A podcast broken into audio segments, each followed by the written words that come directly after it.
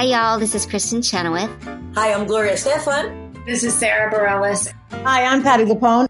This is Lin Manuel Miranda. You're listening to the Broadway Podcast Network.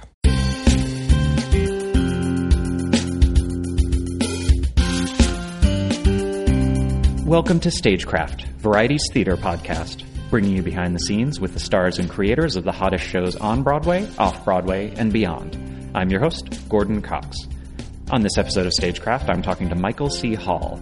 The actor is best known for his work in HBO's Six Feet Under and, especially Dexter, Showtime's eight season chronicle of a serial killer with a conscience. But he's been a theater guy all along, with some of his earliest work including gigs in Broadway's Cabaret in Chicago, plus more recent stage outings in shows like Lazarus, the off Broadway musical inspired by David Bowie and The Man Who Fell to Earth. Now he's back on the boards in the Signature Theater's off Broadway revival of Thom Pain, based on Nothing.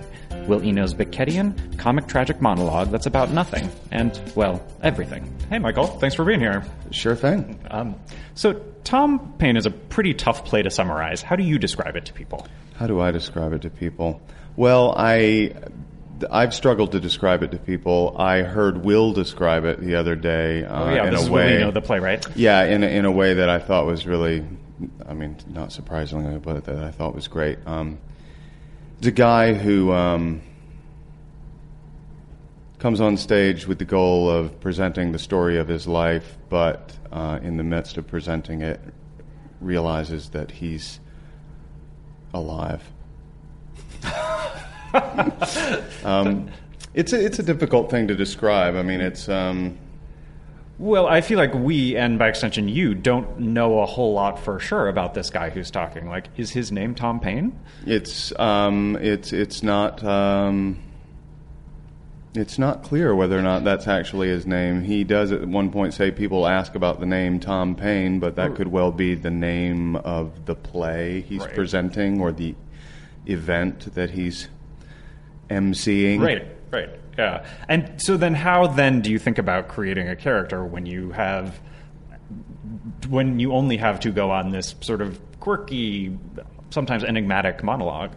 Um, I mean that is uh, that is what I have. I really allow the you know the the ride that I take with the language to dictate whatever experience I have um, from time to time. I mean, I, I, I don't have a lot of hard and fast rules about who he is. Um, there's something about this piece that lends itself to uh, somewhat liquid interpretation. Does he change night to night?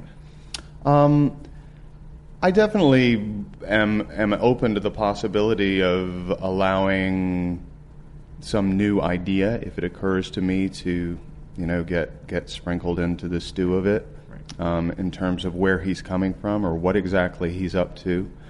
I think the biggest change is, you know, it's a room full of about 300 people that, for the most part, is completely different from night to night. We've done it, I guess, what 17 times now, and every time feels um, feels unique. It's uh, and you talk very directly to us. You yeah, it's not. I'm not. I'm not um, acting out scenes with invisible people in front of an audience. The audience are my are my partner. And did you have to make specific choices about where you are, where, where the character you are playing believes he is and who he's talking to? Is it? Did you even need to, or did you have to think, okay, well, I'm in this room presenting this situation because? Yeah, I definitely have thought uh, a, a good amount about what his assignment might be, Right. And who assigned it to him, and who instance? might have assigned it. Um, but you know, I'm reluctant to to say definitively, in part because I wouldn't want to, if someone comes to see it, plant some seed in their mind that maybe limited or, or unnecessarily colored their experience of it. And also, I feel free to just kind of throw whatever that idea might be out the window and, and, and play with something else. But ultimately, I mean, again, I'm, thinking of something I heard Will say, but you know, if you really try to break it down and not overthink it, you just imagine some invisible gun to your head, and your assignment is tell the truth. Right. Yeah. and you sort of return over the course of this sometimes rambling monologue uh, to a handful of stories, um, at least one of which is very explicitly about your character. A couple of others, mm, you know, may or may not be. But why do you think? What is it about those stories that keeps him coming back to them, and why do you think they are they are the, the kind of through lines for this show? Um, I think he, he's he's focused on yeah two main things. One uh, story from his childhood that has to do with a sort of initial loss of innocence, and then um, another story having to do with a relationship that um, ended in hindsight, maybe badly, um, and uh, there's a lot of reg- regret and unresolved feelings surrounding that. So I think he's he's he's. Um, I think he goes out to tell the story of his life. He starts with this um, seminal um, loss of innocence event having to do with uh, a dog, his dog. Yeah, it made me want to hug all the dogs I know. Yeah, yeah, I know it's brutal, and uh, and then he gets a little lost, and um, in the midst of um, arguably at least vamping, he he starts talking about this relationship, and those stories start to sort of intersect, Right. um, and and talk to one another in a way. This all sounds very serious. We should say also that it's very funny. Like, It's hilarious. It actually I mean, Will's- never stops being funny. No, it's hilarious. Uh, Will's Will's um, you know he he isn't sort of by turns funny and serious and absurd and profound. He manages to be like all those things at the same time, like in the same in the space of one sentence. All those things can coexist. It's a part of his brilliance. Right. The uh, some very specific choices were made about the set for the show as well. Yeah. Um, you sort of walk in, and a friend of mine was convinced this theater was under renovation, which. I, I mean, I was mostly not convinced of that because I knew how new that because I know how no, new that theater is. And I Right. thought, no, no, this is a choice. But there was like there was even the like little hastily scrawled sign that said Pardon our "Pardon our dust" or whatever. Yeah, Yeah, yeah. yeah. What can you tell me a little bit about how the how that choice was made and what that? No, it's no choice. to- It's uh, it's totally. Uh, um, you know, I, I'm as I'm sure you can imagine, reluctant to speak too specifically about the design elements in as much as they do or don't exist. But um, you know, I think I think that uh, the that Will and Oliver Butler, our director, um, wanted to. I think the the general sense is that Tom has has this is a one night only thing. He's he's he's uh, rented out the the place. It's in a space of transition between productions. You can see sort of remnants of other productions, um, but it's a very bare and somewhat damaged space. There's water damage on one side of the stage. There's a hole There's on another. definitely a giant of the hole in the stage. floor, yeah. There's definitely a giant hole in the floor. Um, but I think I think the the set design, the sound design, I think um, endeavor not to be explicit but more subliminal in how they inform inform the the audience's experience and how they support the piece. which is kind of how the piece operates as well. I, Yeah, I would think. Yeah, it's a triply a, a triple triply subliminal affair. And you had worked with the playwright Will Eno before uh, Mm-hmm. in on in a 2014 play on Broadway called The Realistic Joneses, or rather, that was on Broadway in 2014 with uh, Toni Collette and Tracy Letts and Marisa Tomei. Yep. Um, what was it about his writing that you responded to? And that Everything. I mean, I I uh, I was sent that play. I was still in Los Angeles at the time, um, and uh, within a couple pages, I was just so completely taken with you know what I just described. You know, there's something so singular uh, about the way he writes and the words he puts in people's mouths and how people express themselves, but at the same time, something so delicious and relatable. It's it's um, it's it's his own um, sort of theatrical language, and I just I, I don't know my my uh, my girlfriend at the time she's now my wife, but she she read it and she was like this is like this was written for you. This is how you. This is how I often experience you constructing thoughts. You know, maybe not as artfully or concisely as Will does in his plays, but there was some sort of um, inherent affinity I had for his language um, from the beginning. And you first read the play you're in now when you were working on Realistic Joneses. You mentioned. Uh, that that's right. Yeah, yeah. Will Will uh, just slipped me a copy one day, and um, he didn't really because he didn't really say. He just he just you know I guess he just invited me to read it, and I read it, and um, you know I told him I thought it was it was incredible. Um, there wasn't any sort of explicit desire stated at least to to do it one day, but I think we both kind of understood that maybe someday it would work out that I could do it. Yeah. And so the first time around, this show was in um, this was in 2005. It was at the DR2, which is this teeny tiny theater. It's like you know 99 seats tops, and uh, the signature space that you're in now is the biggest one, and it's also just in addition to the additional seats, it's very spacious. Like it's got this big aisle, and it's got that. How how does that influence the size of the crowd and the size of the auditorium? How does that influence how you interact with the piece and with us? I mean, my experience of the piece begins and ends with that space, so I don't really have uh, another space to compare it to. I do find that you know, while it is um, an airy space, I mean, it's not a huge house, but it, it feels substantial, and um, it feels like there's a lot of space, like you're not packed in there. But um, it at the same time feels completely intimate. I don't, I don't feel like. Um, I mean, I would say people sitting in the front few rows versus people sitting in the last few are having a somewhat different experience of the piece, but not completely divergent. You know, and I feel, um, yeah, I feel able to hold the room. Um, it would be interesting, you know, when we were rehearsing it because my scene partner is an audience. Um, pretty early on, we had people to start coming in. So in the rehearsal hall, I would do it for like, you know, twenty people. Um, so, and and the experience of doing it there in the rehearsal hall to going to the theater has not been as sort of big of a shift as I thought it might be. Right. And you have been in theater quite regularly, and particularly in the last five years. Um, but uh, in general, you've always sort of made it a point to come back to theater, even when you know you were doing regular TV shows like Six Feet Under and Right. Dexter. Why is that? What brings you back? Um, I, you know, it's.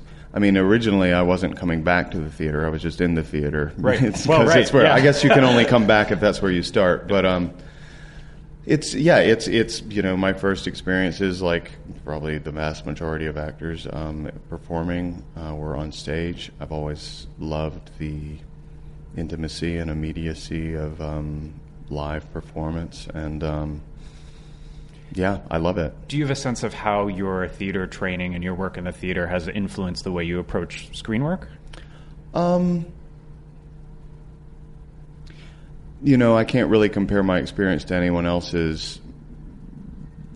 Um, in as much as you know, my experience is the only one I've had. But I do think that if you start out working on stage, then you maybe think about playing scenes, or you think about a, a broader journey rather than just moments. Yeah. Um, it's just a way that you're sort of conditioned to think, Right. um, which, you know, if you're if you're making a film or, or an episodic television thing, you, you're sort of constructing a performance on the fly as you do it out of out of order. Kind of beat by beat. Yeah. Yeah, but I, th- I don't know. I think I think I do kind of keep that sense of of, of uh, an arc of a performance in mind to some degree. I mean, it, you kind of surrender to that as well. Um, probably the more you trust your director, the more you can fully surrender to it. Yeah, it's interesting that Dexter was in many ways. It feels like kind of the anti because he's so he was such an internal character. He's kind of Yeah. the opposite of a theatrical character, right? Like, Yeah. uh, Yeah, it would be hard to uh, do the stage version. Of, Right, right. No, it would be a musical. You'd have a lot of Yeah. sort of internal monologues on. Yeah. Yeah. Um, what are some of your favorite experiences on stage? I'm really enjoying this right now. It's totally uh, unique in my experience. Well, maybe not totally. I guess Hedwig was um, Yeah. a monologue. Which you were in in sorts. 2014, right? Yeah. That sounds Yeah. about right. And um, Hedwig was really fun. Rock and roll fantasy. Um, Playing the MC in Cabaret was amazing way back when. You know, people Um, can forget that you're a musical actor. I feel like, despite the fact that you're always in musicals, uh, sometimes Well, not always. I mean, not, but like pretty regularly. Well, I I've mean, done. like, um, I've done. Yeah, Cabaret, uh, Chicago. Chicago, Yeah. Hedwig, Lazarus. yeah, Um, and yeah, I mean, you know, I mean, I, I understand that most people's exposure to me is through the TV shows I've done. Um, but but yeah, I've done quite a bit of singing. I always I sang when I was a kid. I was in a boys' choir, so as far back as you know when I was a first soprano, I've been singing. all right. And you've been in a, you mentioned a handful of revivals, and you were also in this show, uh, Lazarus, that was inspired by David Bowie and The Man Who Fell to Earth, which was uh, a new project and also. You know, not traditional as uh, Yeah. as musicals go, right? Yeah. Is that the kind of new work you tend to be drawn to, do you think? Or would you ever want to be in a sort of more traditional razzle dazzle, create a role in a more traditional razzle dazzle new musical? I wouldn't rule out the possibility of of a more traditional. I mean, if it's a traditional musical, I don't know that it would be a new musical. Or if it's a new musical that that seems like a traditional musical, I don't know that it would be that interesting. Right. Uh, but but yeah, I guess I do gravitate towards towards things that are maybe. Um, I don't know if they're left of center. But just, I just, I, I don't know. I, I, I gravitate toward what I gravitate to. I don't have like some sort of um, guidelines written down that I that I that I make sure things either fulfill or don't. Um, but um, but yeah, I wouldn't rule out the possibility of anything. I mean, I've certainly done things. All the all the best things I've done are the things that I couldn't have imagined having done uh, before they materialized. So. Your most recent TV outing, or at least the most recent that's come out for us, was in uh, Safe, which was filmed in the UK, and it was a co-production with Netflix and Canal Plus, right? Like it was this like funny kind of intersection of all these kind of international, uh, Yeah. you know. And you were playing a British man yourself Yep. in the show. How'd that all come about? Well, I was doing Lazarus, uh, the Bowie musical in London. In London, I yeah. was really enjoying being in the UK. I had a sort of ongoing, kind of casual relationship with an agent who I knew in London. And I had lunch with him and told him how much I loved being there and asked if he knew of any other opportunities in that part of the world. And one of the meetings I had was with Nicola Shindler, the producer, and Harlan Coben, Yeah. uh, who uh, whose story it was. Right. Um, and it originally was Netflix wasn't involved. There was another network involved, and then they fell out, and then Netflix, Netflix came along and and um, scooped us up. Yeah. And uh, yeah, I just you know I was interested in in immersing myself into uh, on uh, in a in a set uh, that was that was foreign. You know, playing an Englishman was fun. It was sort of turning tables on the trend of British and otherwise foreign actors playing Americans. Um, and um, yeah, I, I and and I and I I relished the chance to play like a a regular guy. Right. and there was an Yeah. it was a it was a commitment that had a definitive end sight. Yeah, I was going to say that's it's the that's it for that show, right? There is Yeah. no second season. Yeah, Yeah. yeah, yeah. His other daughter's Right, going to yeah, go exactly, missing. yeah. No, no, it's over. right. yeah. And so you mentioned you were in London working on Lazarus. You worked with uh, the director Ivo Van Hove, who Mm-hmm. um, is you know something of a hotshot director on both sides of the Atlantic, Yes, and he is, is. Uh, both you know much praised and also highly controversial for some people in terms of what he does and how he approaches uh, Mm-hmm. theater. What's he like to work with?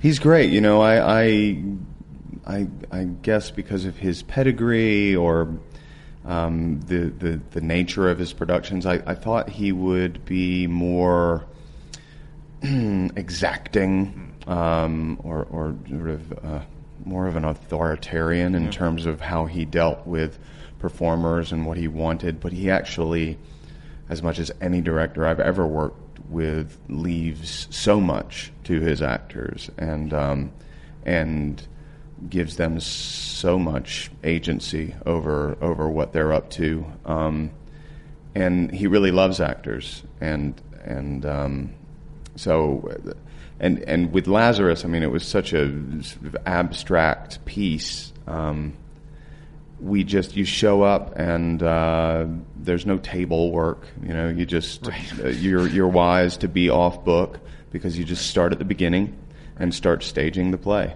And there's no, you know, in the case of that show, it was all just like here we are in this kind of abstract empty space with this abstract piece. What are we going to do? And he there were times where he literally just deferred to everyone else and I don't know what to do here. Does anyone have any ideas? and um, and I, as I think is common with his his stuff, you know, we didn't really stage the end until a day or two before the first performance, right. and I think he likes to um,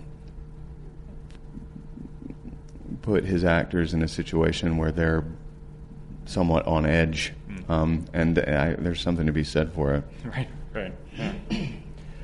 As I was looking back at uh, you know all the roles you've played, I, I noticed that you've never been af- afraid to play queer roles. You were in Hedwig, as you mentioned, but mm-hmm. I, I, was thinking that back in you know 2000 2001, whenever you were sort of get, just getting started with Six Feet Under, like was that a did that feel different at all to sort of because you were just really starting out uh, back yeah. then, uh, particularly in TV? Right. Was that a thing that people approached back then with a different sense of trepidation, as sort of, oh, your biggest role to date is is this gay man who like did, was mm-hmm. there some sort of uh, or were you worried about there yeah. being some sort of stigma to that or um, I wasn't really worried I was but I wasn't you know I was aware mm. that right. that the first uh, thing I'd done of or would have done of any significance on screen would be playing a gay character and that I would be associated with that role right. um, but it was the best role I'd read, uh, whether a theater script, a film script, a TV script, even a, a, play that had already, you know, uh, some old chestnut. I mean, it was incredible. So, yeah. you know, I I didn't really, it didn't really give me pause, and I didn't take the part in spite of the fact that he was gay, but right. because he was gay, the fact that he was gay and his relationship to his sexuality was such a fundamental part of what made him a great character and his inherent dramatic conflict, you know. So yeah, and and I don't know. I mean, I feel like the writing was on the wall. Yeah, maybe in 1985 it would have right. been a little more of a well, first of all, the character wouldn't have been drawn that way or presented right. Right. at all. But yeah, I wasn't really I was more just like aware that the character was unique in the television and and broader landscape, and I just wanted to get it right. Right. And now you, as I understand it, you initially came to Alan Ball's attention through Sam Mendes, who you worked with mm-hmm. on Cabaret. Is that right? I I think somewhere in the midst of the audition process, there were like two auditions in New York, and then a final sort of first six screen test that yeah. I did. Yeah. yeah. and and I think at some point during that process, he might right. have compared notes with Sam. Right. I don't know if uh, Sam and Alan worked together on American Beauty. By the yeah, way, and it, yeah, and it all right. was kind of coincided. Yeah, um, it was around that time. Um, but yeah, whatever conversation did have, I guess um, he didn't try to talk him out of it, or if he did, it didn't work. Right, right, yeah. And because this is the age of reboots, I have to ask you: Is there any talk of a Dexter reboot? But I mean, that, people are always telling me about the talk of a Dexter reboot. But, but people on the street, yeah. um, people, people just like, um, yeah. Um, you know, there have been there have been sort of little little percolations, uh, but nothing that's sort of felt worth pursuing. Mm. But I, you know, would I, you even be interested in something like that? Theoretically, yeah. if if if the if the writing took it somewhere um, that felt compelling and felt new and yet honored where it had been, but. I don't know. I mean, it's an it's an amazing world, and he's not dead, so it's right. a possibility. But I don't have any um, right immediate definitive plans yeah. to do any of that. What about Six Feet Under for a reunion or anything like that? Or well, that'd be tricky because. Yeah, that's that's a solid point. Yeah. Yeah, well, but but you know you could, but no, I don't yeah. think that would. I don't think that's going to happen. But if if somehow all those people wanted to get back together, I would definitely be into that. It would be such a trip. Right. Right. Yeah. When you were starring in Dexter, you underwent treatment for a form of Hodgkin's lymphoma. Um, Uh-huh. And do you find that that experience changed the way you think about the projects you do or the work you choose? Or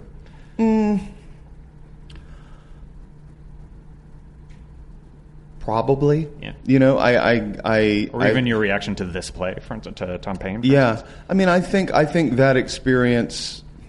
I was not. Uh, I was. I was very much in touch with the reality uh, that I was a mortal human being before I got cancer, um, and Because you were playing Dexter, or because no, because Yeah. because I'm a human being Yeah. who will die. Right. Um, but but um, I do think that that experience and and a lot of the sort of um, fruits of that experience, I think, uh, have manifested almost retroactively. You know, when I was going through the treatment, I was very much living just day to day and and you know just focused on doing what I needed to do to to get through it. Uh, and you know, it's only since then that I think I've maybe taken a wider view of it. Um, I think it made me more more grateful, more aware of how precious one's health is, um, and and yeah, more more inclined to do the things that that turn me on and that I want to do um, without being at least primarily focused with you know the right career moves and all that. Right. Um, but I think I already kind of had that approach, so. y- You know, it's and in some parallel run- universe. I never, I never had it, and uh, I don't know what I'm doing instead of what I'm doing presently. As a result, I can't say, but Uh, speaking of career moves, do you know what's next for you after Thom Pain? I don't know for sure. There's um, you know, there's some um, there's a couple independent films that I, you know, those are the kind of things that I only believe are going to happen when I show up on set. Sure. Or actually when they actually are, are shown. Um, so you know, I, I'm not, but but th- th- those things might happen in the new year. Um, beyond that, I'm not. I'm not sure. Yeah. Would you be interested in going back to series television, sort of ongoing series television Sure. as before? Yeah, I, I mean, you know, it would have to be. I, I have a sense of what that open-ended commitment can entail, so I would want it to be something that felt like it had the possibility for for real development and evolution. But I mean, I mean, I think an actor would be crazy to forsake the television world at this juncture. Right. Yeah. Are there any stage roles you are dying to play, Um. musical or play? No, no. I mean, I, you know, there's certainly great roles that I would that I would, um, but but there's nothing. I, I yeah, there's not there's no part that I feel like I won't be complete if I don't do. Um, Do you remember the role or the theater piece that made you sit up and think, "Oh, I want to do that"? Um, yeah, I went to see uh, a community theater production of a musical adaptation of A Christmas Carol when I was like five, maybe. Yeah. Where was this? uh, It was at the Theater in the Park in Raleigh, North Carolina. It's a production that I that I actually appeared in as like a teenager. excellent. Um, it's an ongoing. It's like a Raleigh tradition. This guy Ira David Wood, who um, who played the title role and wrote it and directed it. Um, I went and saw it, and this was probably very early on in, in the life of that show that, that goes on. But I thought it was amazing. You know, I was five years old. I went with my dad, and I discovered when the show was over that the guy who played Scrooge was actually only tw- like 21 years old. Uh-huh. And I thought that was the most fantastic trick I'd, I'd ever, you know, maybe if I, you know, been older and, and knew about prosthetics and age makeup, I would have I would have been on to him. But as a five year old with my bel disbelief completely suspended, I thought I was, you know, looking at this d- decrepit old lunatic, and uh, and I, I I think yeah, I think that was that was the, the the first seed of like, wow, that's magic. Right. Yeah. And so you don't know what it is that's going to get you back to the stage, but something will get you back. We know. So Yeah. That- yeah. well, we look forward to it, whatever it is. All right. Thanks, Thank Michael. you. Yeah. Sure thing.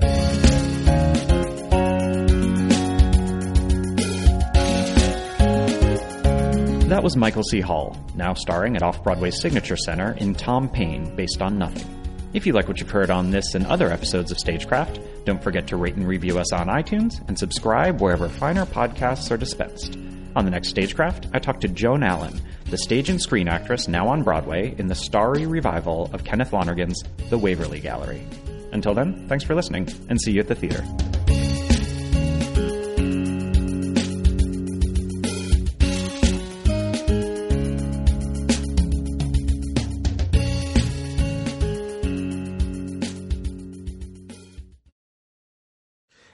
It's Leslie Odom Jr. here on the Broadway Podcast Network to tell you about the Rise Theater Directory, a program of Maestra Music. Rise is a national online resource designed to connect and empower backstage and administrative and creative theater professionals from underrepresented backgrounds.